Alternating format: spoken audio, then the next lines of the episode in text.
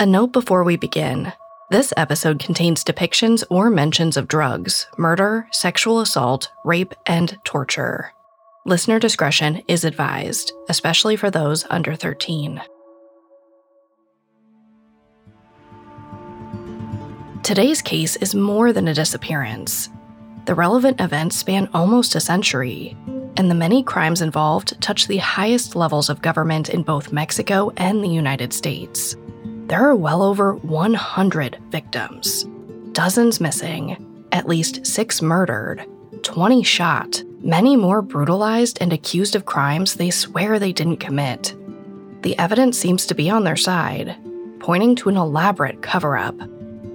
But while we know a lot about what happened, we still don't know why.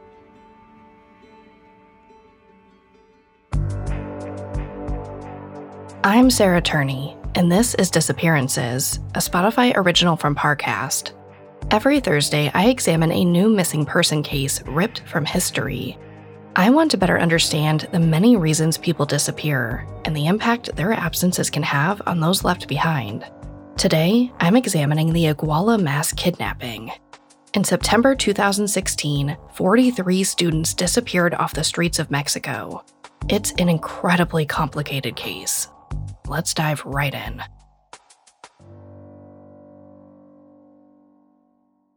A lot can happen in three years, like a chatbot may be your new best friend. But what won't change? Needing health insurance. United Healthcare Tri Term Medical Plans, underwritten by Golden Rule Insurance Company, offer flexible, budget friendly coverage that lasts nearly three years in some states. Learn more at uh1.com. The Hargan women seemed to have it all. We were blessed. My mom was amazing. But detectives would soon discover inside the house there were the bodies of two women. A story of betrayal you would struggle to believe if it wasn't true. I am just praying to God, this is a sick joke. From 48 Hours, this is Blood is Thicker The Hargan Family Killings. Listen to Blood is Thicker The Hargan Family Killings wherever you get your podcasts. It feels like we're all being told to go on this diet, take that supplement. Ozempic will give you depression, but you know what'll cure that? Weed. Or you could try to balance your hormones. At Science Versus, we're like, what the f is going on? Forget the crap online and listen to Science Versus. Just the facts. Oh, and a bunch of stupid jokes. What is a ghost's favorite fruit? Blueberries. That's Science VS. New season out on Spotify soon. It's September 26, 2014, around 8:30 p.m. Fernando Marin is a first-year student at the Ayotzinapa Rural Teachers College. The school's located on the outskirts of a small rural city in Guerrero State along the southern coast of Mexico. But right now, Fernando's sitting on a bus on a highway just outside the city of Iguala, about a two hour drive from school. He and his classmates, normalistas they're called, are stopped at a toll booth waiting for unsuspecting buses to arrive. The plan is to hijack as many as possible. They already took the bus they're sitting on earlier this month, but they need more if they're going to be able to transport a few hundred normalistas to Mexico City in a few days for a protest that happens every year. They'll return the buses when they're done, but looking around, it's starting to feel like they may not get any today it no longer feels safe or smart to move forward with their plan. It's clear they're being tracked. As Fernando steps off the bus onto the pavement, three federal police trucks arrive, along with state police officers. A man dressed in civilian clothes rides circles around the students on a red motorcycle. Another unmarked vehicle patrols the area as well. Fernando speaks with a classmate, and together they decide it's not worth the risk they'll have to return to Ayotzinapa empty handed. But then a phone call changes their mind. They learn that some of their other classmates succeeded in commandeering a bus at a station in Iguala. Those classmates are now stuck. Bus terminal employees are blocking them from leaving, so Fernando and the others decide to risk it and drive to Iguala to rescue their friends. At 9:16 p.m., they arrive at the bus station, most have tied t shirts or bandanas around their faces to mask their identities. With sticks and stones as weapons, the Normalistas free their classmates and help them take control of three additional buses. Some of the drivers, rather than be kicked off, tell the students they'll drive them wherever they want to go. They'd rather that than have them potentially ruin the vehicles. Before exiting the station, the 100 or so normalistas split themselves between the now five buses. It's a hasty process. Nobody tracks who goes where. They're trying to get out as quickly as possible to avoid a run in with police. The caravan leaves the bus station, but while two buses take the most direct route back to school, the other three accidentally get off at the wrong exit. They end up stuck in gridlock traffic in downtown Iguala. It's a busy night. A little over an hour ago, the mayor's wife wrapped an event celebrating a social program she spearheaded for the city. Trying to find a way out of traffic, some of the normalistas exit the buses to clear a lane. But 10 minutes after leaving the station, law enforcement officers arrive and point guns in their direction. In response, the students volley stones at the officers. They push the police back far enough to allow the buses to continue on. But the calm doesn't last long. Around 9:30 p.m., one block away from the main square in Iguala, gunshots ring out. It's the Iguala police. According to witnesses, officers fire their guns into the air, but sensing they're under attack, the three buses come to a stop, and the normalistas step out into the street. Scuffles break out between the students and the police. Soon, there are more gunshots, and a dark colored suburban arrives, carrying five armed men in civilian clothes. They have buzzed military style haircuts. I assume they were soldiers, one witness said. These men are joined by six uniformed police officers in bulletproof vests carrying anti riot gear. In audio recordings of this moment, 14 gunshots can be heard. The shots are aimed at the normalistas. Law enforcement officials shout expletives at them as they tell the students to stop running. One of the normalistas takes off on foot, pursued by some of the military men. The suburban and the police truck carrying the other officers peel off and head in a different direction. Shortly after, witnesses see a dark blue car without a license plate pull up to the scene. A man who also looks like he's from the military gets out and starts collecting bullet shells from the road, possibly to erase evidence of the shootout. Incredibly, at this point, only a few cars have been hit by stray bullets. No one has been injured. But this is just the first attack. Before the night's over, there will be another four. By 9:40 p.m., Iguala PD has set up a blockade. A police truck prevents the three buses from going any further down the road. Other squad cars block them from behind. Five students step out to try and push the police truck that's blocking their path. As they do, the second attack begins. Instead of arresting the boys, law enforcement officers open fire. The students duck for cover, but a bullet strikes one of the five, 19 year old Aldo Gutierrez, in the head. His friends shout at the police to stop, screaming for someone to call an ambulance. They're unarmed, they say, but the barrage doesn't end. Most of the artillery target the last of the three buses, the one carrying Fernando Marin. Bullets pop its tires and shatter its windows. Students hide under seats and in the aisles. From his vantage point, Fernando can see the insignia of the state police outside. At one point, Fernando leaps off the bus and hurls a fire extinguisher towards his attackers, but he's shot in the arm. He crawls back into the bus where his friends create a makeshift tourniquet. The shooting continues for another 30 minutes. Remember, these students are unarmed. They threw a few rocks at police, injuring no one, and now they're being shot at for half an hour. As time goes on, more men and high caliber weapons join the ranks of law enforcement, including a police car with a machine gun turret attached to its roof. Eventually, one of the normalistas convinces their bus driver to negotiate with the police on their behalf. They want to surrender, the driver agrees to go through with it, but when he identifies himself to police, they tell him, We don't care who you are. You're one of them. The gunfire doesn't fully slow down until around 10:30 p.m., almost an hour after the shooting started. As men arrive to once again clean the bullet shells off the ground, a student calls out, "Why are you hunting us?" Law enforcement doesn't answer, Instead, they pull the students off the three buses and line them up on the sidewalk, hands behind their heads. One of the student leaders tries to resist, but is bashed in the head with a rifle until he submits. Around this same time, Fernando feels the barrel of a gun placed against his temple. The officer holding it tells Fernando he plans to kill him.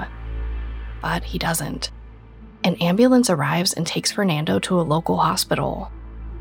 As the doors to the ambulance close, he sees his friend sprawled out on the ground, lying at the feet of local, state, and now federal officials. Many are weeping. That image burns itself into Fernando's mind. It's the last time he'll see any of them again. Meanwhile, a short distance away, the third attack is underway. The two other buses, the ones that didn't take the wrong exit, have now been stopped by federal police on the highway in front of the state courthouse.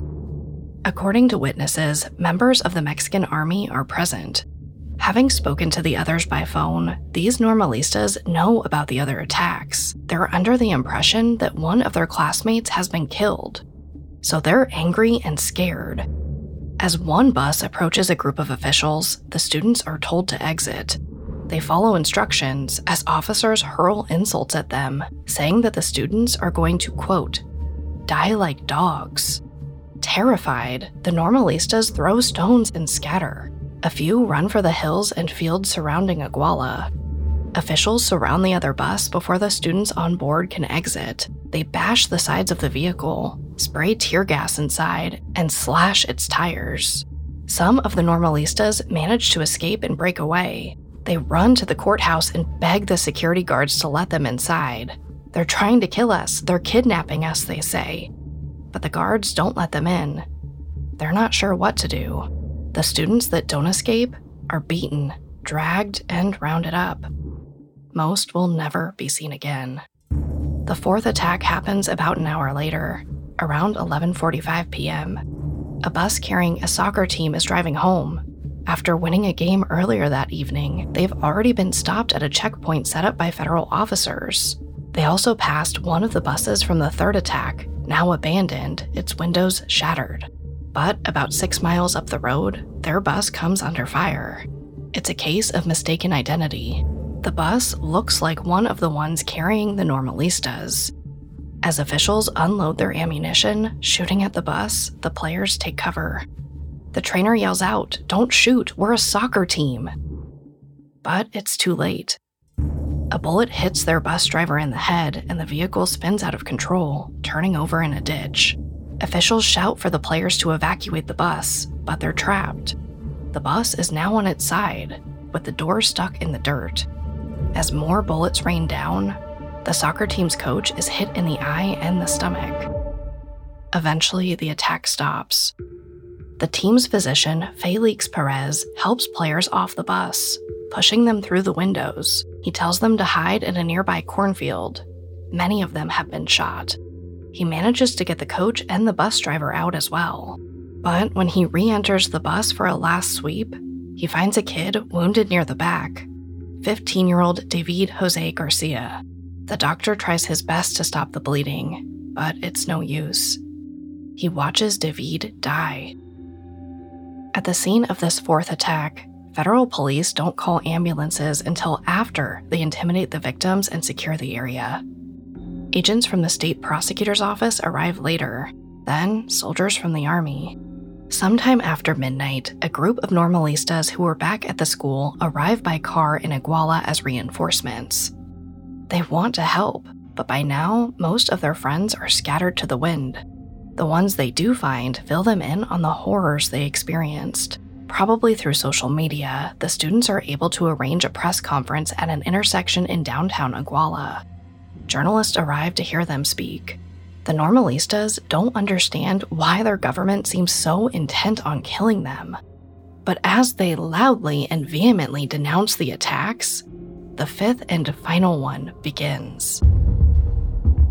Unmarked cars pull up to the street corner where the press conference is being held. Men in dark clothes step out. First, they fire into the air, then into the crowd. The group scatters and runs, but the men pursue, hunting them through the streets. According to witnesses, they appear to be trained marksmen. Two more normalistas are killed 18 year old Daniel Solis and 23 year old Julio Cesar Ramirez. The students that get away bang on doors of houses and businesses, begging to be let in. Please help, they're killing us, they plead. Many hear their cries, but only eight households let any of them in. The rest are too afraid. By the time the sun rises on September 27, 2014, six people are dead from the attacks in Iguala. Half of those were innocent bystanders the 15 year old soccer player, the bus driver for the soccer team, and a 40 year old woman named Blanca Montiel who got caught in the crossfire during the fourth attack. The other three are normalistas. The two I mentioned who were hunted, Daniel Solis and Julio Cesar Ramirez, and one more. Around 9 a.m., Army officers find 20 year old Julio Cesar Mondragon's body in front of the state courthouse. He's lying on his back with his pants pulled down. His body shows signs of torture. His face is partially skinned. His chest is bruised. There are lacerations on his neck and face, and one of his eyes now lies in the dirt about a foot away from his body. It's nothing short of horrific. 24 other individuals suffer gunshot wounds, amputated fingers, shattered forearms, jaws nearly taken off. Aldo Gutierrez, the student shot in the head during the second attack, lives long enough to be placed into a coma. And then, of course, there's the 43 normalistas who disappeared that night. To this day, the world still doesn't know what really happened to them.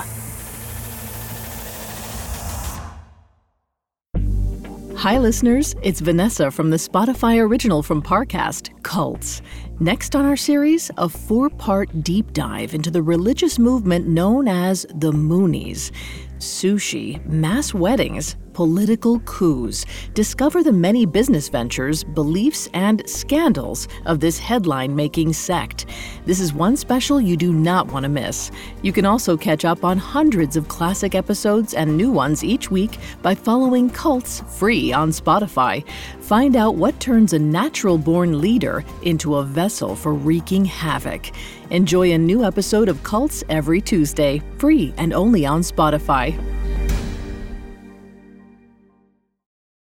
This episode is brought to you by Rakuten. Are you ready to shop? Rakuten's Big Give Week is back. Get 15% cash back at hundreds of stores, including headliners, Ulta, Ray-Ban, and Canon. Rakuten is how in-the-know shoppers get the best savings. They shop the brands they love and earn cash back on top of deals during Big Give Week, May 6th to May 13th. The cashback rates are even bigger. I'll be shopping for Adidas and Fenty. You can save on everything you need for summer, like clothing, outdoor gear, and travel. Join today for free and get an extra 10% cashback boost. That's an extra 10% cash back on top of Big Give Week's 15% cash back. You won't see higher cashback rates than these. Go to Rakuten.com or download the Rakuten app. R A K U T E N. Shoppers get it.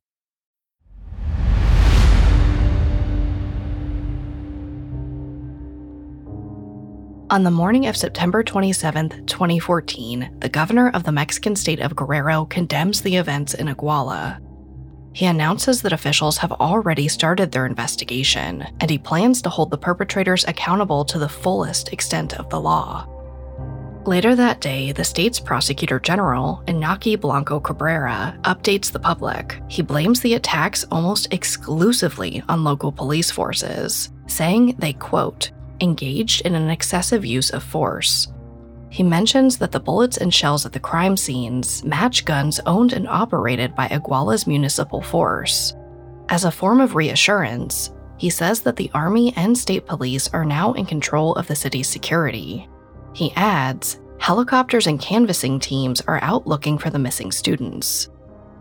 Before night falls, federal agencies arrest 22 Iguala police officers for their alleged involvement in the events. By all accounts, the officers cooperate with investigators and hand over their weapons. Two days later, Blanco Cabrera provides another update. He claims his staff searched the 27th Infantry's base, as well as the Iguala Police's headquarters, and didn't find any of the missing students. Before long, the cumulative confessions of those arrested are used to corroborate the government's official version of what happened that night. What has since become known as the historical truth. Here's what they claim.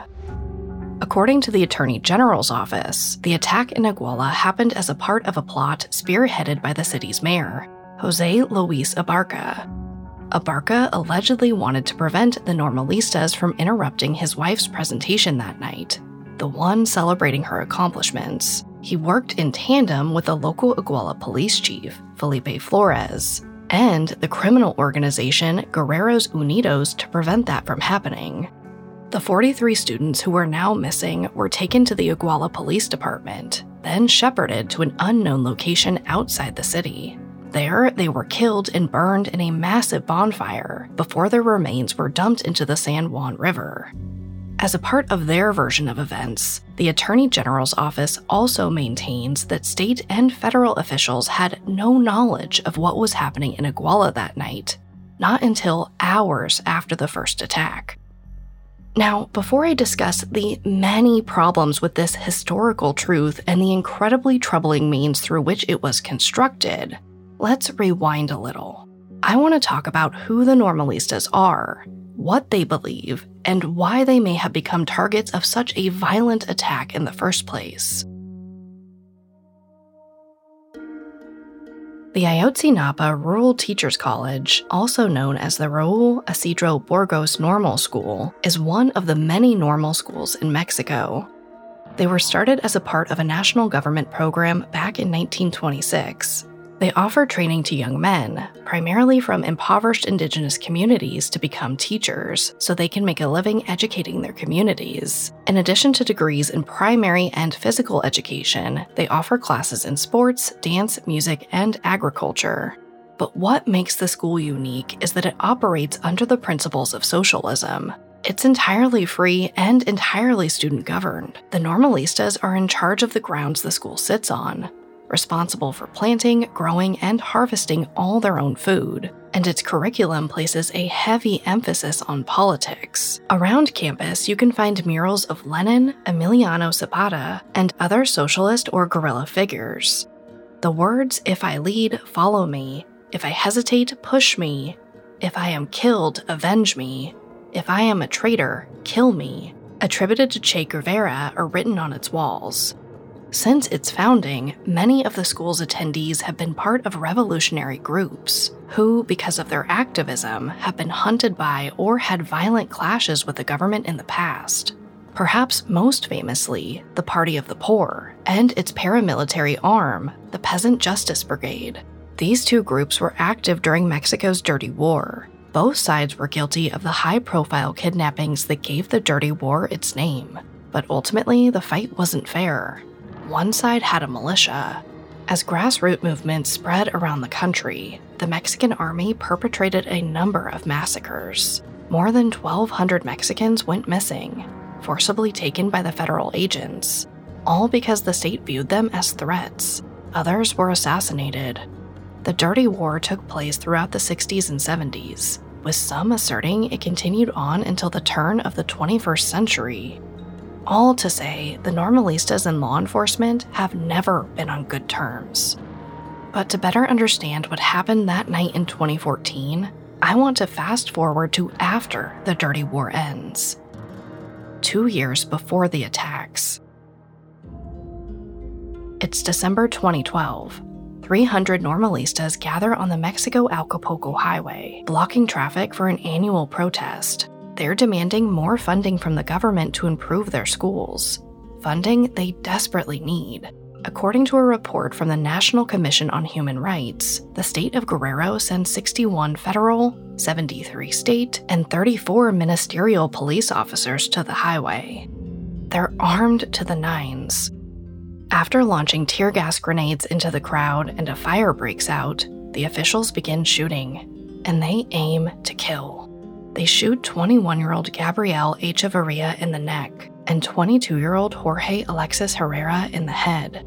And the deaths don't seem accidental. Gabriel was the head of the Normalistas' most important political group on campus.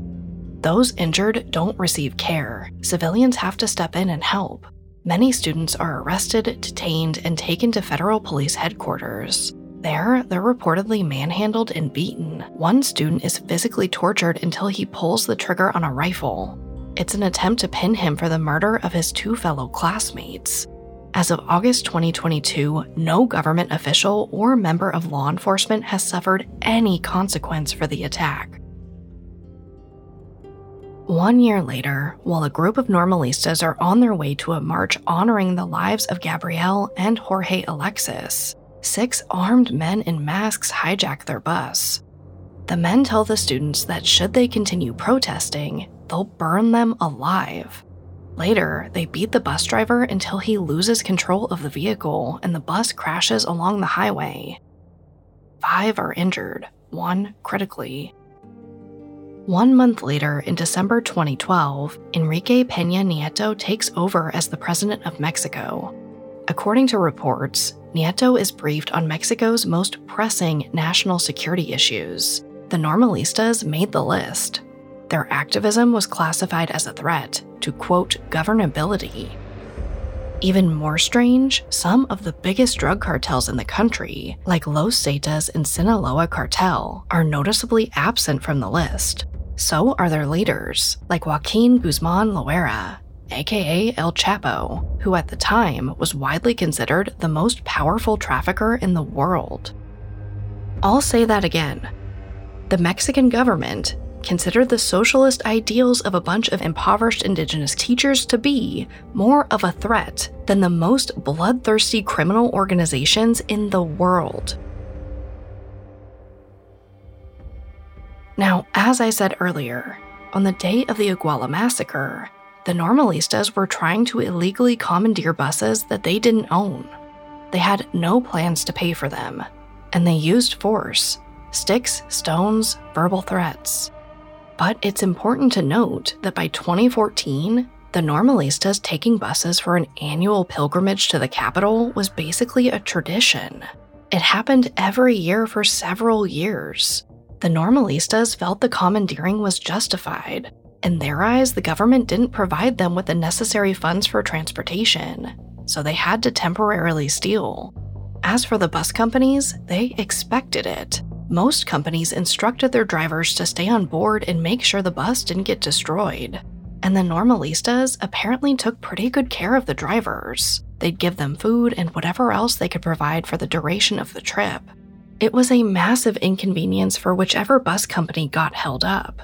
But these actions did not merit a full blown shootout. It's worth restating why the Normalistas were commandeering the buses, because there's a dark irony to it. They were going to an annual protest commemorating the 1968 Tlatelolco massacre, a state sanctioned slaughter where Mexican military officials gunned down thousands of student protesters in Mexico City. Tanks rolled into the crowd. Snipers were likely present. According to the government, only four people died that day in 1968, 20 were injured. But witnesses claim to have seen hundreds of bodies being carted away. The actual death toll is still unknown. But students were beaten and arrested in unprecedented numbers. Many went missing. As you can imagine, the government probably didn't like the idea of the Normalistas attending the protest. But there's one more major event that informs what happened that night in Iguala. One that had nothing to do with the Normalistas and took place just three months before the attacks. It's June 20th, 2014, around 5:30 a.m. in San Pedro Limon, a small village in the state of Mexico. 22 people are shot and killed, including one adolescent girl. According to them, the people who died were members of the criminal organization Guerreros Unidos. They were accidentally killed during a sting operation while infiltrating a drug laboratory run by the cartel. When the military arrived, gunshots broke out. The soldiers acted in self defense and ultimately did their country a great service. Government officials also claim that the military freed three women who were being held hostage by Guerreros Unidos. But for some reason, after freeing these women, the army detains them without explaining why. Two weeks later, the Associated Press calls into question this version of events. Apparently, only six bullet holes were found on the outside of the warehouse where the impromptu shooting took place. Inside the warehouse, though, markings indicated execution style killings. After the AP's report, the Mexican government denies the claims outright, but they refuse to release the autopsies of any of the 22 victims, stating the results are a quote, state secret. Then, on September 17, 2014, nine days before the events in Iguala, the AP publishes another article. This one's titled Witness Reveals Executions in the State of Mexico. One of the women who had allegedly been kidnapped escaped their detainment and shared their perspective on what happened with a reporter. She claims the men in the warehouse gave themselves up willingly and asked for mercy, but the soldiers beat them, lined them up in a row, and killed them, saying these dogs don't deserve to live. She describes the terrible crying she heard from inside the warehouse and how the army shot the adolescent girl twice in the chest and once in the leg. After they were done, the soldiers apparently put on gloves and rearranged the bodies to stage a shootout. The woman's story is confirmed by officials at the UN, Amnesty International, and the National Human Rights Center. The director of the Human Rights Watch calls the event one of the worst massacres in Mexico. To put an end to their PR crisis, the Mexican government hastily charges eight soldiers for masterminding the slaughter. In fact, on the morning of September 26, 2014, just hours before the Normalistas come under attack, Secretary of the Interior, Miguel Angel Osorio Chong, speaks to Congress, saying if anything did happen with regards to the conduct of officers of the Army, it would be the exception, as we have a great Army. He maintains that the soldiers acted of their own accord, and the government had no idea of what actually transpired, not until after the AP's report. He ignores the occasions in which the government denied the report, and he never explains why the autopsies are classified as a state secret. Two days later, Osorio Chong would have to make another statement, this time about the massacre in Iguala, echoing the assertions of his peers. He says it's hard to believe the actions taken by some police officers working under the orders of the local mayor. He maintains that the local police acted of their own accord, and the federal government had no knowledge of the attacks until hours after they began. He ignores the overwhelming amount of contradicting evidence. And of course, he never mentions that the three government officials put in charge of the investigation had a long history of corruption and cover ups. Crimes that included planting evidence at crime scenes, forging birth certificates, knowingly bringing false charges against public servants, and threatening, bribing, and torturing witnesses to elicit false confessions.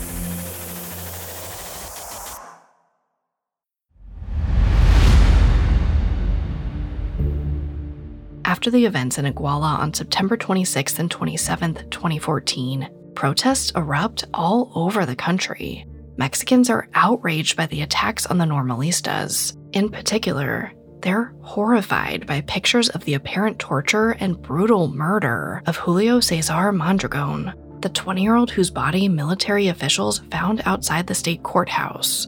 After everything that's happened in their country, many don't trust the government's version of events. They want to know what really happened, no one more so than the parents of the 43 missing students. On October 29th, a month after the attacks, the parents of the missing are finally able to meet with President Peña Nieto. They'd been trying for weeks. Once in the room, they contradict the government's so called historical truth and all but accuse the military of abducting their children. One parent tells the president, quote, No matter what it takes, we demand justice. If someone had knowledge of the events and didn't act, they are guilty. And if you didn't act, you are just as guilty. We will give you no more than two, three days to provide concrete answers. Together with their lawyer, the parents provide a list of 10 demands. the most non negotiable being that the government allow the Inter American Commission on Human Rights to assist with the ongoing investigations, providing external and independent oversight. In the meeting, the president agrees to every demand. He expresses his clear commitment and tells the parents, quote, There's not an inch of room for impunity. But after the meeting ends, there's no follow through. The government doesn't hold up their end of the bargain. They do, however, update their story. Nine days later, at a press conference filled with international journalists, the Attorney General of Mexico says they've now arrested three key players Patricio Reyes Landa, Jonathan Osorio Cortez, and Agustin Garcia Reyes. The three alleged members of Guerreros Unidos confessed to receiving and executing the missing 43 students, and through their confessions, investigators have now found remains they believe to belong to the missing normalistas. At the press conference, the Attorney General shows select video clips of the interrogation and confessions, which reinforce what the government's been saying all along. That night after the attacks, local police officers took the 43 normalistas down to the Iguala police station, from there, the officers handed the students over to members of Guerreros Unidos, who transported the students to an area called Loma de Coyote, on the outskirts of Cocula, the next town over. That's where the three men executed the Normalistas and burned their remains. The bonfire apparently raged from midnight to 2 p.m. on the 27th. Before the press conference is over, the Attorney General adds that the deterioration caused by the fire likely means it'll be impossible to identify any of the remains. But of course, they'll try. What they won't do, however, is discuss or release the men's confessions in their entirety, probably because if anyone were to look at the statements side by side, they learn that the three confessions don't agree on even the most basic facts. For example, the timeline. The three men don't agree on when the Guerreros Unidos met up that night. One says 8:30, another says 9:30, the third says 3 a.m. Two claim that some of the normalistas arrived at the burn site already dead, but don't agree on the number. The other says they were all still alive. Only one confession mentions local police officers at the site. The list goes on and on. The testimonies don't even agree on how they killed the normalistas. Two describe different methods of shooting. The third claims they forced the students to walk into the fire alive. And perhaps most baffling of all, one timeline places the Guerreros Unidos at the burn site with a truck full of normalistas before the attacks in Iguala even began. It doesn't make any sense until you learn that before the Attorney General held that press conference, one of the three alleged executioners, Patricio, came forward and said his confession contained false information and that it was given under severe duress. Jonathan and Augustine would soon claim the same. Between them, the three men described being blindfolded, beaten, electrocuted, waterboarded, sexually assaulted, and suffocated with plastic bags until they were unconscious. Torture sessions apparently lasted for hours, and in some cases, days. Medical reports support these claims, detailing wounds and contusions on their bodies that weren't present before their arrests.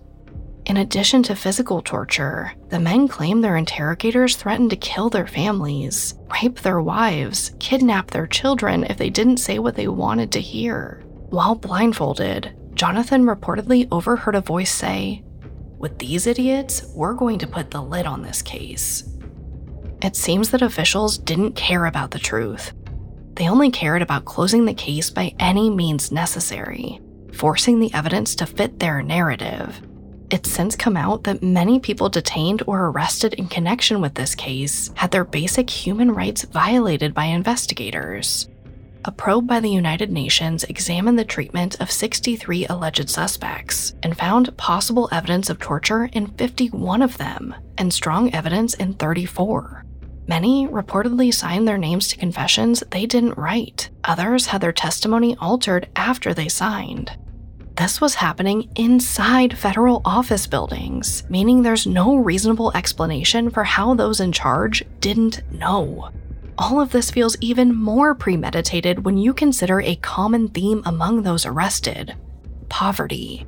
Families of the accused claim they couldn't afford to pay lawyers, which made it easier for officials to disregard alibis and character statements provided by family and friends. Officials apparently told one detainee, We don't care about your proof.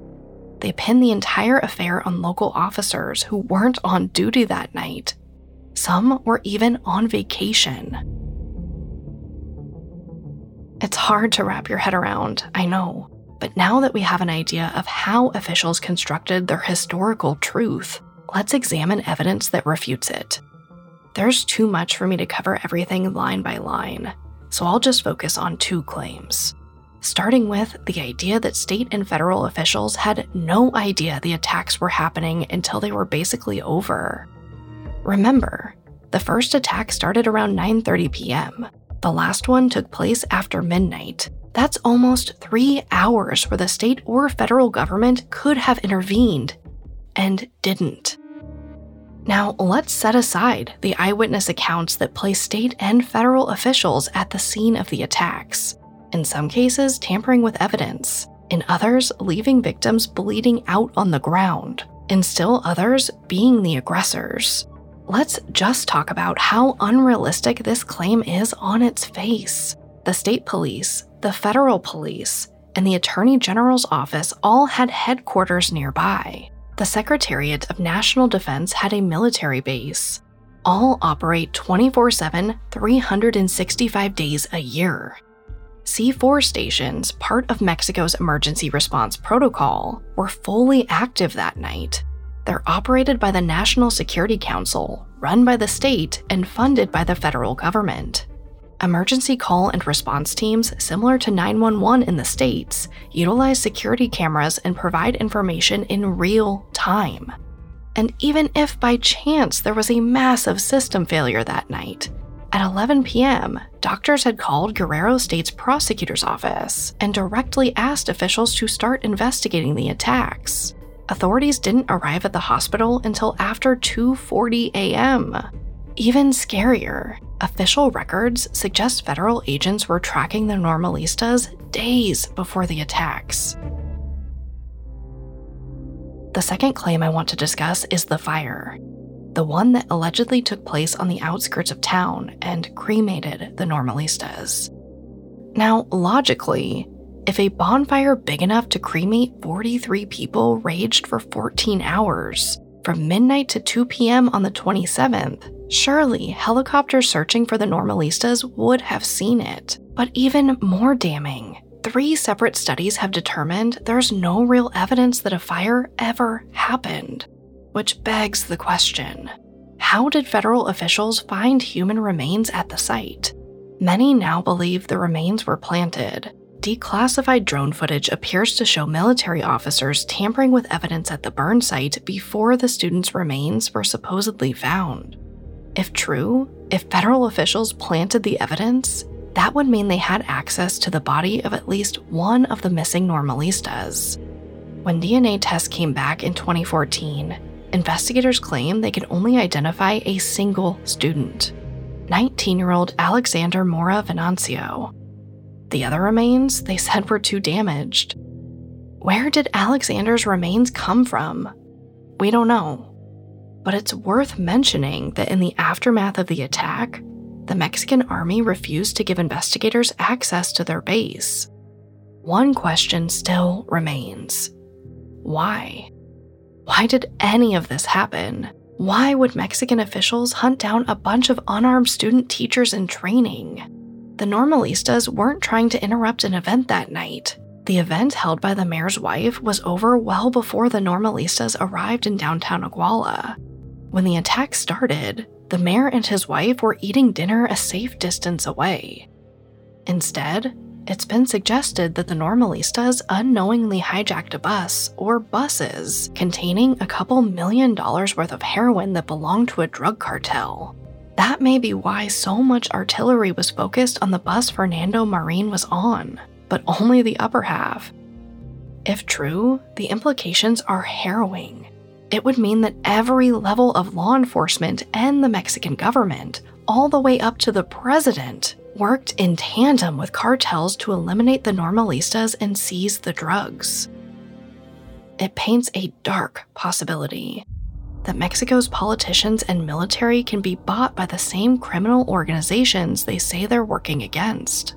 That they may have more of a vested interest in eliminating those who question their authority than they have in eliminating crime. And to cover their actions, they're willing to target their country's most vulnerable communities indigenous Mexicans and those living in poverty. It's even more troubling considering that Mexico is the most dangerous country in the world to be a journalist. The journalist who first revealed the lies behind the historical truth, Anabel Hernandez, has had to flee Mexico. I relied heavily on her exhaustive research and book, A Massacre in Mexico, to create this episode. She's received multiple death threats, been sent headless animals, and on one occasion had masked men raid her home looking for her. Luckily, she wasn't there at the time. She doesn't know if she'll ever be able to return to her country. As of this recording, eight journalists or media assistants have been killed in Mexico in 2022 alone. I wanted to tell this story because it's a glimpse into a type of disappearance I rarely cover, where the word disappeared takes on a whole new meaning. In Mexico, it's used as a verb, as in the 43 normalistas were disappeared. In this sense, it's almost exclusively used to refer to individuals believed to have been taken by a cartel or the government. As many as 20,000 people have been disappeared in just the past two years. In a way, what happened in Iguala is only unique in that it's one instance where overwhelming evidence proves there's rampant corruption in the government something citizens like the Normalistas have been saying for decades. And if you're an American, your government may be complicit as well. Mexico buys arms from the United States, so the US indirectly profits from violence. Plus, American addiction fuels Mexico's cartels, and US foreign policy has a history of funding Mexico's military. The intent is for money to help them crack down on drug cartels, thereby curbing the amount of drugs coming into the states. But if the military is working with cartels, as evidence suggests, and then suppressing and murdering civilians to cover it up, it doesn't matter the intent. As for the missing 43 normalistas, since 2014, authorities have found dozens of unmarked graves and 184 bodies, but they've only identified the remains of two more students 19 year old Christian Alfonso Rodriguez in 2020 and 20 year old Jhosivani Guerrero in 2021. Both were found half a mile from the burn site in Cocula, not in the river, where investigators first claimed they were dumped. Some of those arrested and charged have been released, a few only to be arrested again. Text messages from alleged members of Guerreros Unidos seem to confirm the theory that the government worked with cartels to kill the Normalistas. But no high ranking Mexican official has been held accountable. The original head of the investigation, a man named Tomas Zeron, is wanted by authorities. However, he's fled Mexico and is believed to be hiding in Israel. Life at the Ayotzinapa Rural Teachers College hasn't been the same since 2014, and most families of the missing are still waiting for answers to where their children are. Protests have been ongoing since 2014. Thousands of Mexicans are demanding justice. And I think it's high time that more of the world joins them.